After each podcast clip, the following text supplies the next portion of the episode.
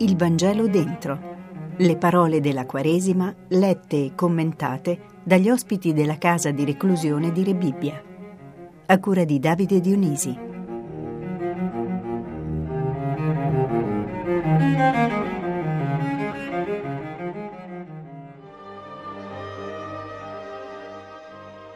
In quel tempo si avvicinarono a Gesù tutti i pubblicani e i peccatori per ascoltarlo.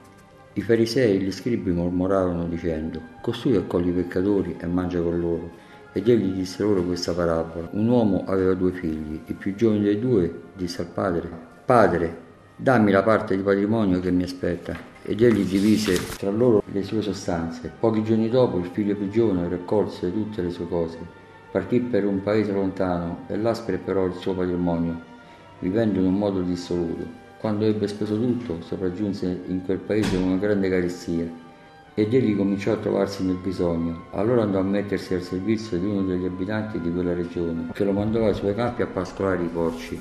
Avrebbe voluto saziarsi con le carrubbe di cui si nutrivano i porci, ma nessuno gli dava nulla. Allora ritornò in sé e disse: Quanti salariati di mio padre hanno pane in abbondanza e qui io muoio di fame?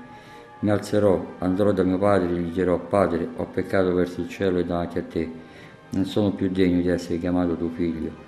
Trattami come uno dei tuoi salariati. Si alzò e tornò da suo padre.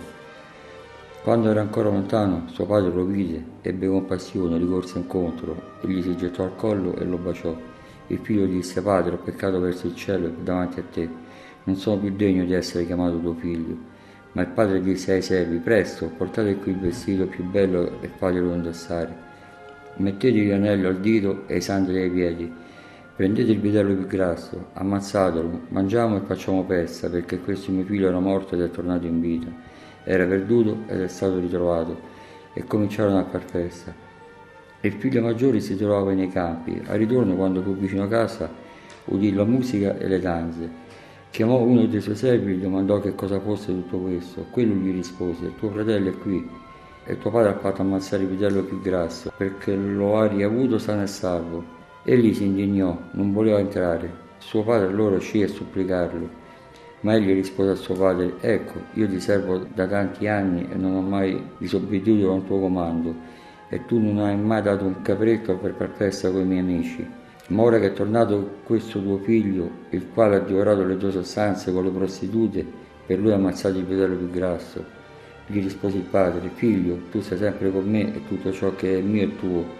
Ma bisognava per festa rallegrarsi perché questo tuo fratello era morto ed è tornato in vita, era perduto ed è stato ritrovato.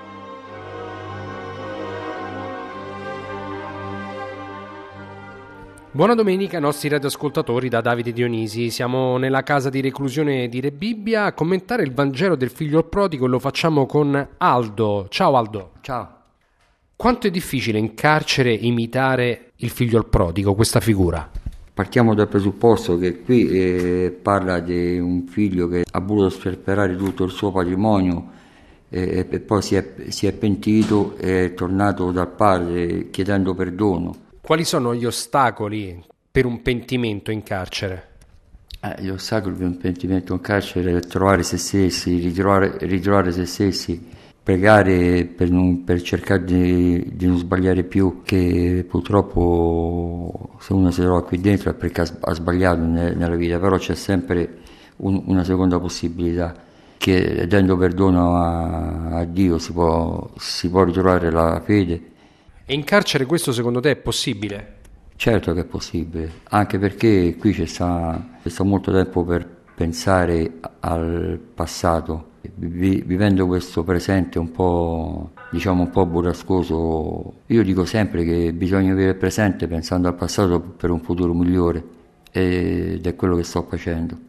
Come? Se dovessi dare un consiglio anche agli altri che stanno vivendo questa tua stessa esperienza? Cercare di non sbagliare più perché ci stanno tanti altri modi per, per vivere e, e, per me vivere onestamente oggi a 60 anni penso che sia la miglior cosa perché da, da, giovani, da giovani, tutti sbagliamo.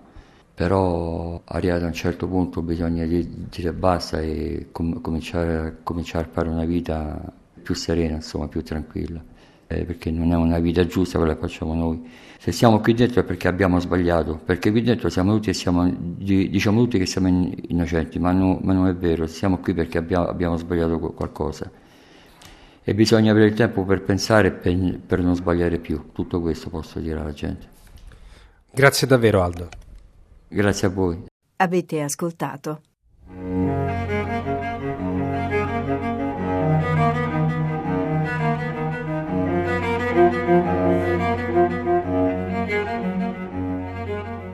Il Vangelo dentro. Le parole della Quaresima lette e commentate dagli ospiti della casa di reclusione di Rebibbia. A cura di Davide Dionisi.